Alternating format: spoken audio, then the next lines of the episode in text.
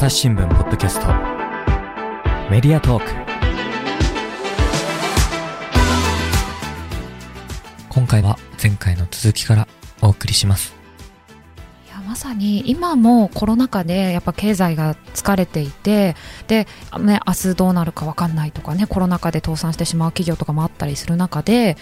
やっぱりこういう言葉にねすがる気持ちもちょっと分かりますよね。そうですね、うん。そうまあ、だからそのキーワードによって人が動かされるっていうのは、まあ、やっぱりこう自分の人生をこう導いてくれる何らかのこう羅針盤が欲しいってことだと思うんですよね。うんやっぱりこう何のこう何にもないこうすだだっ広い草原にこう自分一人がこう放り出されたって考えた時にうんやっぱり不安になると思うんですよ。もうどっちの方向に行けばいいかわからないしで目印になるような建物もないとでそういう中でどうやって自分はこう前に進んでいけばいいのかなっていう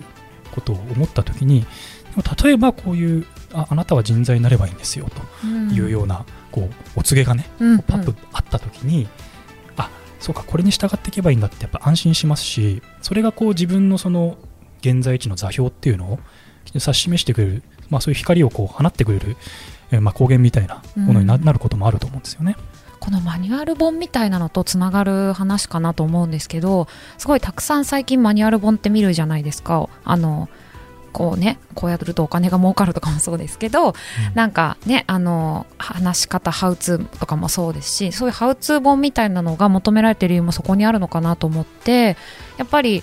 ど一番最短で成功できる方法を知りたいみたいなそういうそれが分からないとすごく怖くて前に進めないみたいなそういう怖さがあるのかなやっぱりっていうのを聞いてて思いました。そうですね、うん。あの僕前あの自己啓発本の取材もあのやってたんですけど、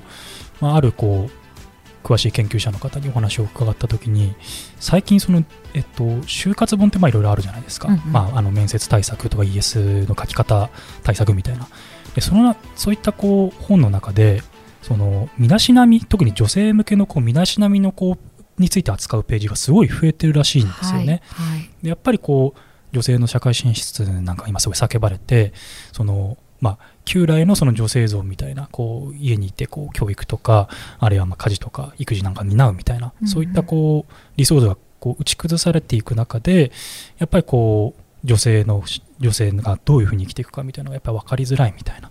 こう状況がある中で多分そういったマニュアル本でのこう扱いっていうのがこう、まあ、より大きくなってる。っていうのはまあやっぱあるんだろうなっていうふうにうん。その方のお話を聞いてて僕も思いました。ね思いますよね。あのオンライン面接の女性のルールみたいなのの記事がちょっと炎上したことがこの間あって私もその記事見た時すごいびっくりしたんですけどあの全身ちゃんとスーツを着てとかあのストッキングまで履いてくださいとかって書いてあるんですよ。でそんな謎ルールを作らないでくれと私はすごいびっくりしましてもうどんな格好してたって机の上のね上半身しか絶対わからないのにもっとリラックスして受けてほしいなみたいな気持ちもあったりして、まあ、だけどそういうなんか決めてくれた方が受ける側が楽って気持ちもわかるんですよね。そうですねだからうんやっぱま間違えちゃいけないっていううんこう観念がすごくこう今の社会って強いと思うんですよね。で就活もこう一社目間違えたらその後々のキャリアに響くとか、うん。で仕事もやっぱり何かこう新しいことをしたいなって思ってるし今の働き方が正しいとは全然考えてないんだけれども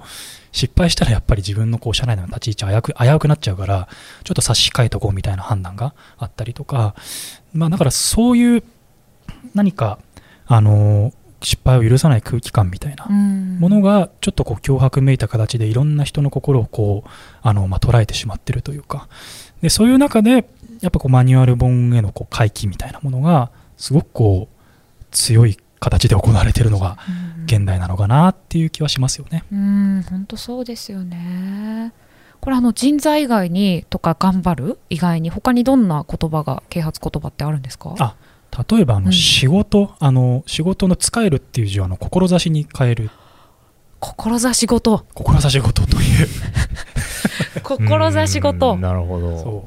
う。こ れあもうじゃああれかすごく意識高く仕事に邁進しろみたいな気持ちを込めてし志そうですね。でこれ割とこう自己啓発界隈でも割使われる単語でもありますし、うん。でこの言葉の使用経緯っていうのをまあ調べていった時に、まあ、あのやっぱり経営者の方からとかからこう出てくるっていうケースがまあ多くて。で、まあ、どういう人が使ってたかっていうと例えば僕地方のこう、まあ、割とこう、まあ、人口流出が進んで経済が衰退してしまってるっていう地域で、うん。えーまあ、事業をこう続けていらっしゃる社長さんたちとか。あとはまあ経営者じゃないんですけど、あのーまあ、ある新聞の記事ではこう林業でこうり林業にこうあの従事する女性の方がいらっしゃってでその方が、まああのまあ、地域でのこう林業を復興させていく上で、えーやっぱりこう仕事の志のことですよね。仕事としてやっぱり受け継いでいきたいっていうようなことをおっしゃってたりとか。うん。でこれもやっぱりその、まあ、地域経済の衰退とか産業のがすごくこうあの立ち行かなくなっちゃってるとかそういったやっぱ危機的なあー情勢下で、えーまあ、よく使われるようになってきた言葉とは言えるかなと思いました。なるほどちゃんと志事してますか？真田さん うーん、どうですかね。いやいや、じゃあちゃんと目標持ってやってますけど、うんなんか、どう、うーん、そうですね。そうななんか自分の中ではちょっと気恥ずかしさもあるかもしれないですねこう自分の仕事を志という漢字を使って私の仕事はっていうのってそこまでこうね自負を持ってやれてるのかなとか、うん、もちろんね楽しく目標を持って働いてはいるけど、みたいな。まあなんかどうしても僕性格悪いんで、こう、そうなの？志事とか書いちゃうと、ちょっとなんか安っぽく聞こえません？あ思っていたとしても、ーうん。うまくいったった感がすごい 出るかなっていう感じがしなくもないんですけど、うん。でもやっぱりそれでその言葉を使うことでこう啓発される人がいるということですようね。ん。ちょっとブラック真田出ましたね。ちょっとね闇の真田が出ましたけど。でも僕は結構今の真田さんの意見に同意というかね、うん。うんなんかそのなんかそのドヤ顔が見えるんですよね。あ使ってる人の。そうそうそうなんですよ。あそう。あちょっとまあまあ言ったった感あるし、あうんうん。大抵最後の一文とかにこうあ鍵括弧わざ付きとかでとわざとつけて。そうコーテーションマークそうそうそうな。るほど。確かにそれで見る記憶があるな確かに。うどうや俺はすごいやろっていうようなこう感じがなんとなく見えてきちゃうところってのはまあ確かにあるので、うん。まあ、そういう、まあ、感覚に対する危機感みたいなのは確かにあるんですよね。で一方で僕すごく思うのが仕事ってそんなに高級なものかなとまあね。いうことなんですよ。うんでうん我々が何のために働いてるかっつったら、まあ、おままを食べるためと。ご飯を食べる。そう。ん。でお金をいただいてご飯食べる。そうそうそうそう。で生活費稼いで、まあ、日々の糧を得るために働いてるわけであってそこに何か高尚な意味をこう伴わせることがどれくらい必要なのかって話だと思うんですよ。で逆に言うとそれをしなきゃいけないくらい仕事の意義みたいなものを、まあ、求めなきゃいけない息苦しい社会っていうのはあると思うんですよね。うん。うん。うん私あの役に立たなきゃの呪いみたいなのかかってるんで基本的に。自己有用感みたいなすごい呪いかかってるんで。呪いかかってるんですよ。なんかこうやなんか私って役に立ってるのかなとか世の中の役に立ちたいなみたいな気持ちがすごくあるのでだから私結構それかかりやすいと思う実は。い意識してないだけで、うん。なんかそれこそ人の罪の人材とか言われちゃうとドキッとするしなんかただあるだけの人材になってないかなとか思っちゃうしだきっと経営者からしたらすごく使いやすい人ですよね。うん。なんかその人材セミナーとか受けさせられてさその財が財産の財で。あなたは宝だと言われるとありがとうって。なんかおえ役に立ってる嬉しいみたいな。ああなるほど、うんって気持ちになっちゃう。なんかこういうふうにこう働く人の気持ちをコントロールしてやろうみたいなちょちょっと悪い経営者みたいなのもいるんですか？まあ、当然やっぱりいるでしょうね。で、それが、まあ、いわゆるブラック企業みたいな、うん。こう違法な働き方をこう労働者に強いるうんような、まあ、会社あーになるのかなと思いますね。で、最近の記事がねそれに関するインタビューだったんですよねそうありがとうございます。うんうん。そう。今まさにそのお話をしたいなと思ったんですけど、まあ、あの労働問題の専門家の今野春樹さんという方がいらっしゃるんですが、まあ、あの年間5000件ぐらいあの労働相談をあ受けておられるんですよね。すごい件数だ。そう。まあ、それだけやっぱりこうブラック企業とかブラック労働にこう苛まれてる人がいるっていうことなんですけど、うん。でそのブラック企業の中で使われてる言葉っていうのはどういうものがあるんですかっていう話を、まあ、聞いてみたんですよね。うんうん。そしたら例えばやっぱり基本的にこうお前が悪いんだとおま、なんかこの状況に適応できないお前が悪いとか業績が適応業績が出せないお前が悪いとか、うんうん。でもっとこうスキルアップしなきゃいけないのにそれができてないお前が悪いんだみたいな。要は結局そのいろんな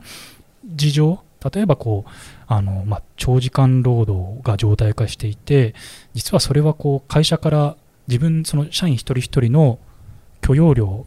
をはるかに超えるようなこう仕事がたくさんこううん。降り注いでるからだ、だからこう業績が上がらないんだみたいなところがあるとは思うんですけど、うんうん。そういった構造的な問題を全部無視してその働き手個人に全ての責任を負わせるっていうような言葉遣いがやっぱりなされているらしいんですよね。うんうんでこれはあのー逆向きの啓発言葉だなと思っていてうん。何が逆向きかっていうと先ほどの人材の財みたいなものはこういうものを目指しましょうねってでこういう人材の財産の財っていう人材の定義にこう当てはまるような働き方をしている人は非常にこう優秀だし称賛されますよみたいな。うんうん。だからみんなそうなっていきましょうねってこう引き上げていくような意味合いのちょっと啓発言葉前向きなっていう感じ。そうそうそうそう,、んんんそういう啓発言葉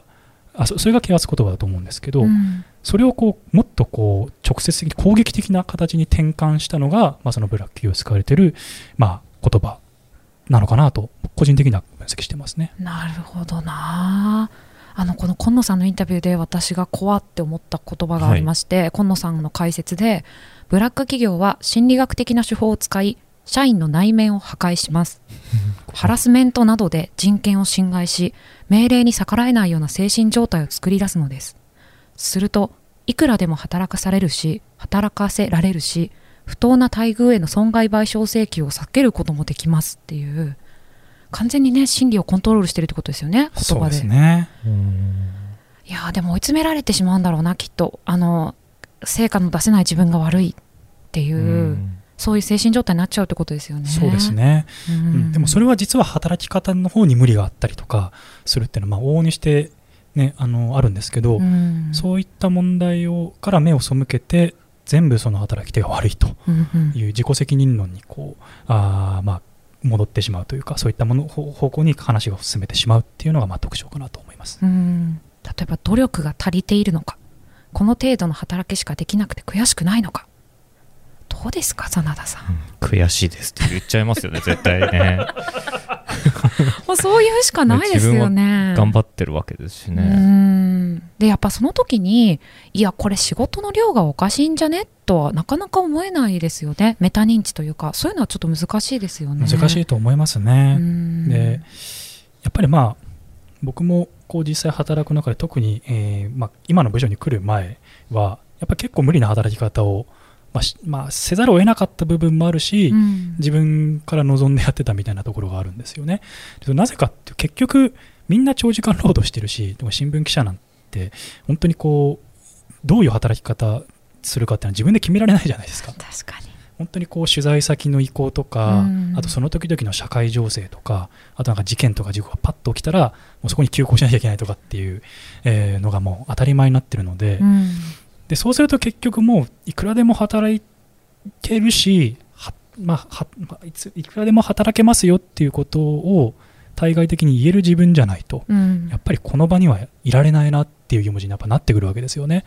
でそうしないで自分がこう年次が上がってくると、まあ、後輩のあの記者ができたりとかするわけですけどそうするとまあその子たちにもやっぱり示しがつかないとうん。いうような気持ちにもなってきたりして、でそうするとだんだんだんだんその、まあ、働長く働くことはいいことだみたいな価値観を内面化していく。でそれがどんどんどんどん強まっていくっていう悪循環に陥ってた部分はすごくあるなと思いますね。うん。そうですよね。どう言われたら。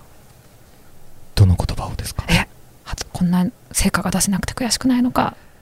うーんどうなん言われたことないですよねでもさすがに。ないよね。えどうですか？私はあるか？どうだろうか？いや僕ありますね。あありますね。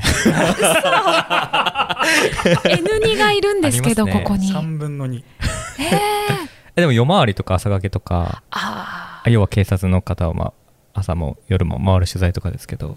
あーそうですね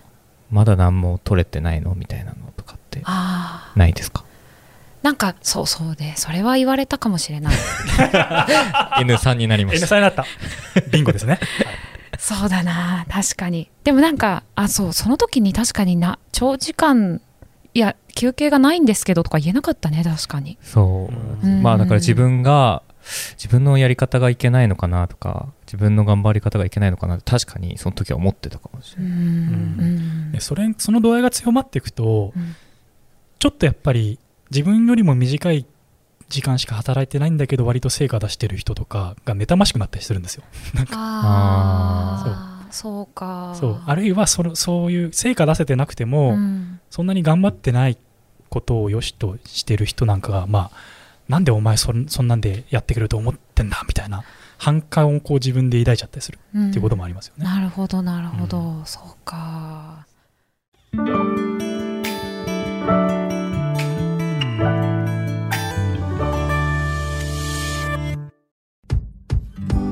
難しいニュースもポッドキャストで解説を聞くとちょっと理解できるかも。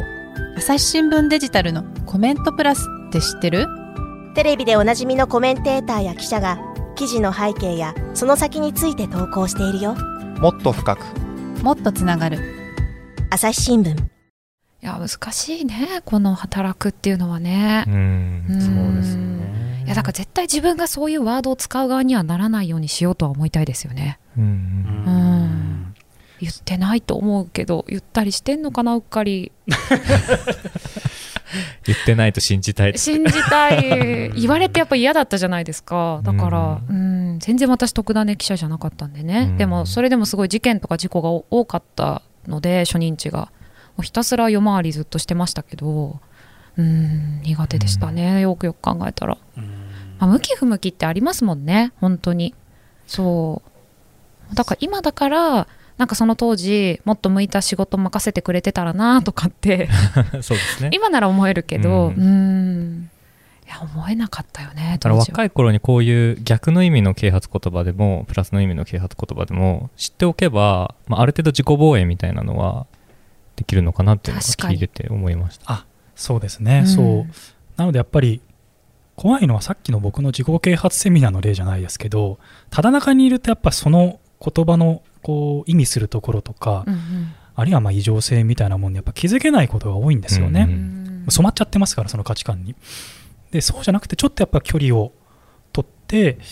この言葉は何のために使われてるんだろうとかこう、まあ、表向きすごくこうポジティブな意味合いを伴っているように見えるんだけどもそれは本当にそうなのかとかちょっとこう吟味するようなうん。こう、まあ、心理的な余裕といいますか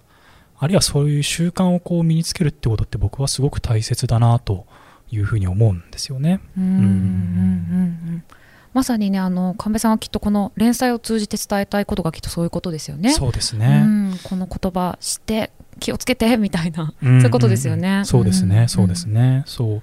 う。で、もう少し話の幅を広げると、まあ、結構この、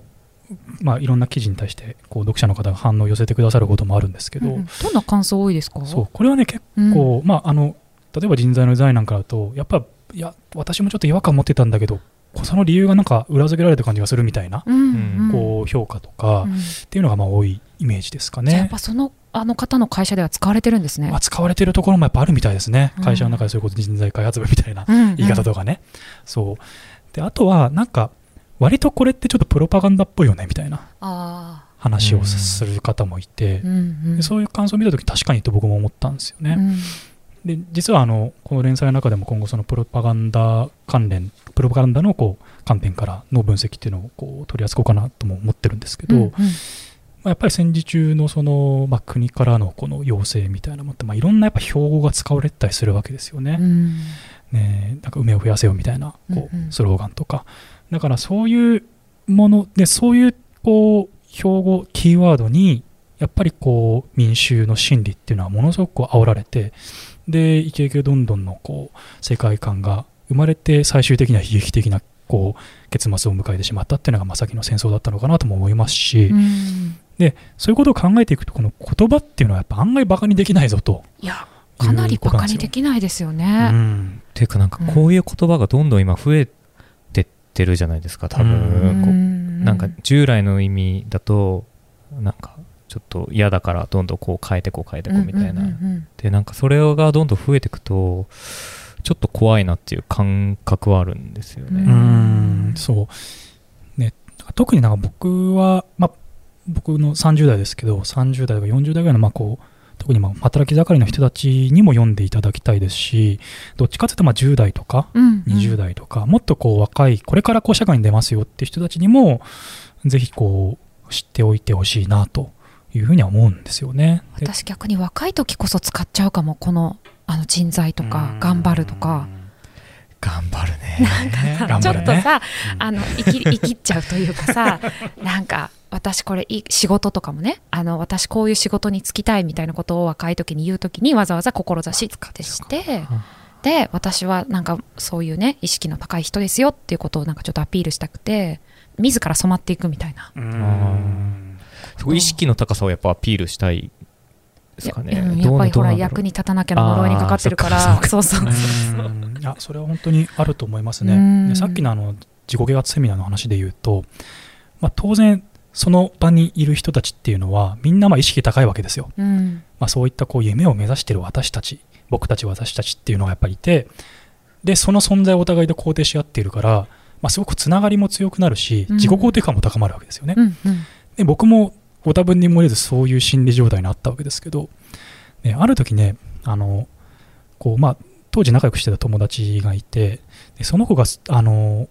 いろんなこうこう複雑な事情があって、まあ、こう心をこう病んでいたうん時期があったんですよね。うんうんでちょうど僕がこうあの仲良くしてた時期はちょっとまあその回復の過程にあったっていう段階だったんですけど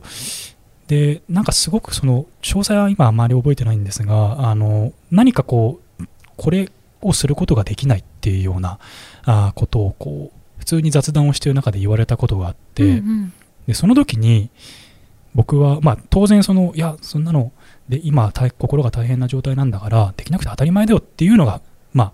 当然適切な回答だったなと思うんですけどその時にいやそんなのもできないよじゃダメだよみたいなことを僕がこう言っちゃったんですよね当時。うん。非常にこうやっぱり傷つけてしまったっていう今思えば本当に大失態だったなと思うんですけど、うん。でその時に、いや、亀君はね、あのーできるかもしれないけど、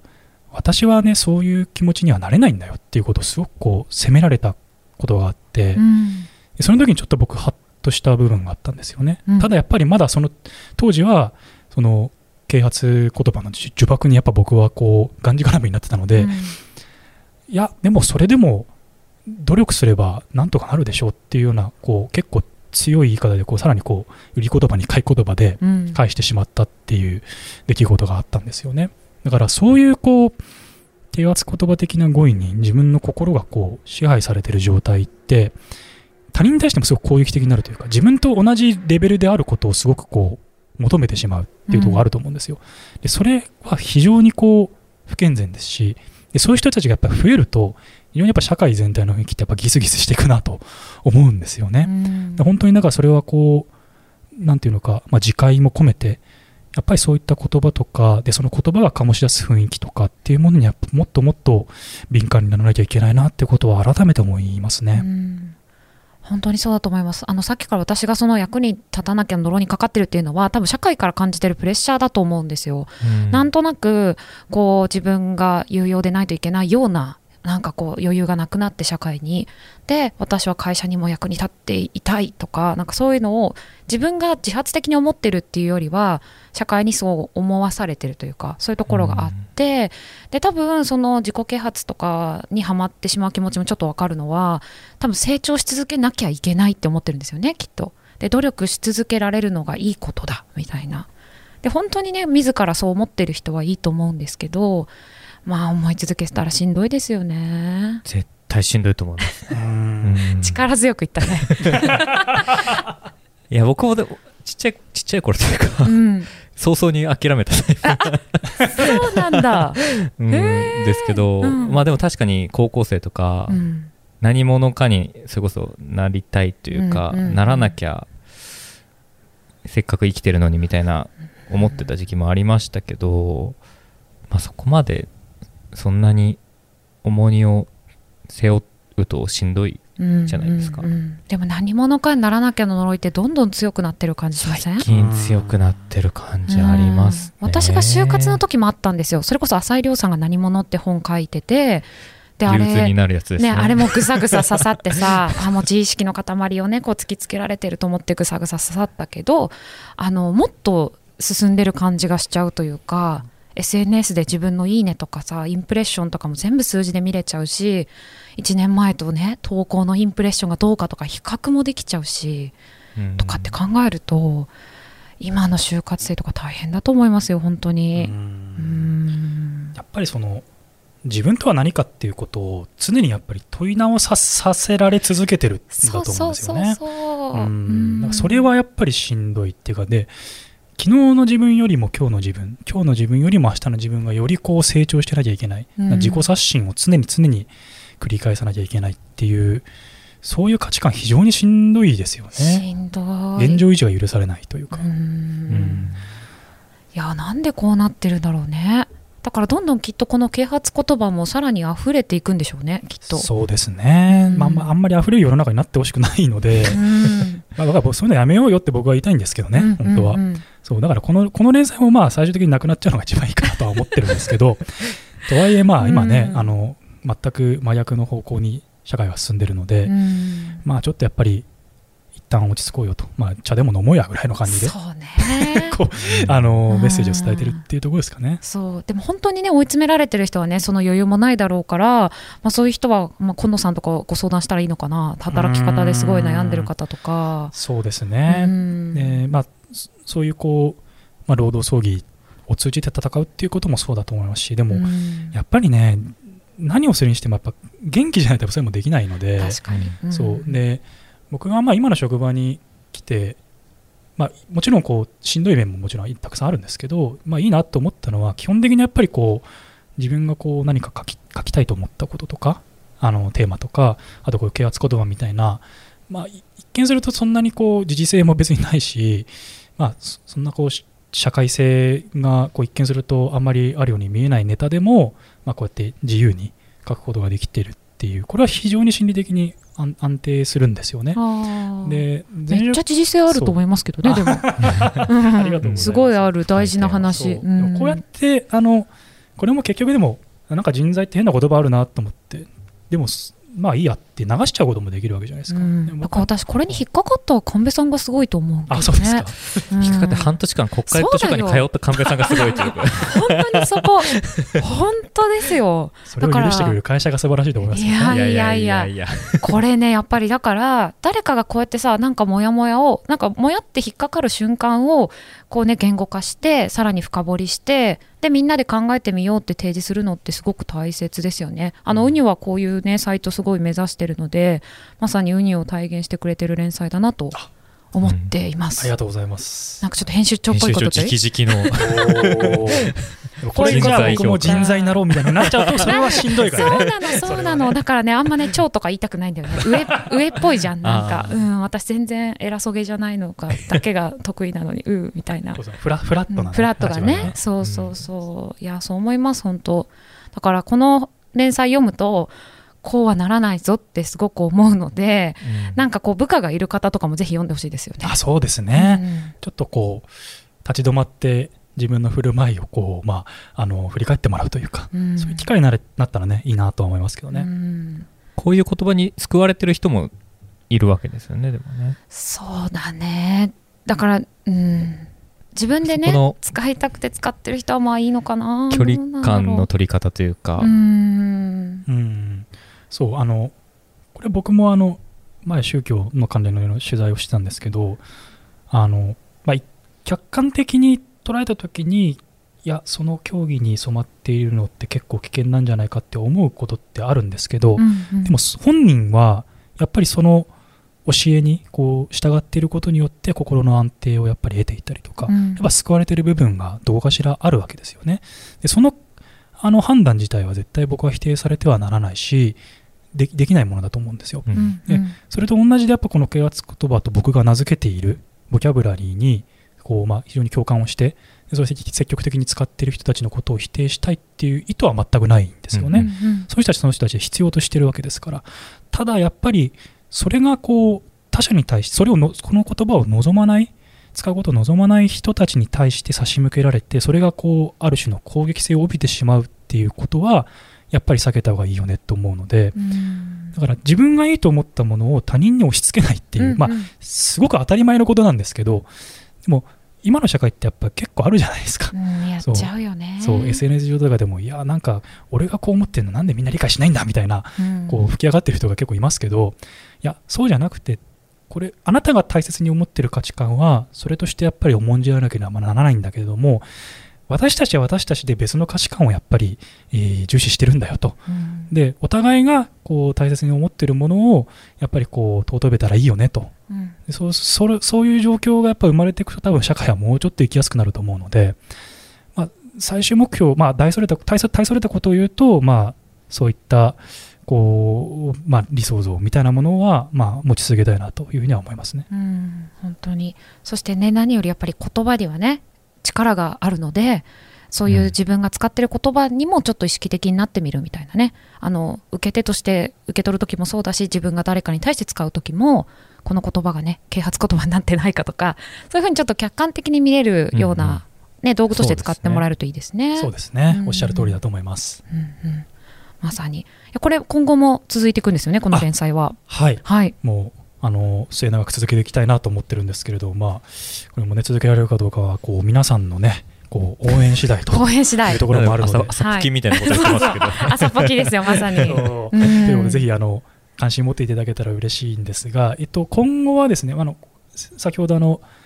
あの今野春樹さんのお話にも言及しましたが今後あのいろんなこう分野の専門家の方にこの啓発言葉ってどう思いますかっていうことをこう聞いていってそれをこう、まあ、記事化していきたいなと思うのであのその中には例えばプロパガンダとかあのいろんなこう切り口があると思ってるので、えーそういったこうバリエーション豊かな記事をこれから配信していけたらいいなというふうには思ってますのでぜひご期待いただけたら嬉しいです。はい、うんありがとうございます。ぜひ皆さんも楽しみにしていただいて、はい。今日はじゃあ神戸さんありがとうございました。ありがとうございましたありがとうございました。朝日新聞ポッドキャストメディアトーク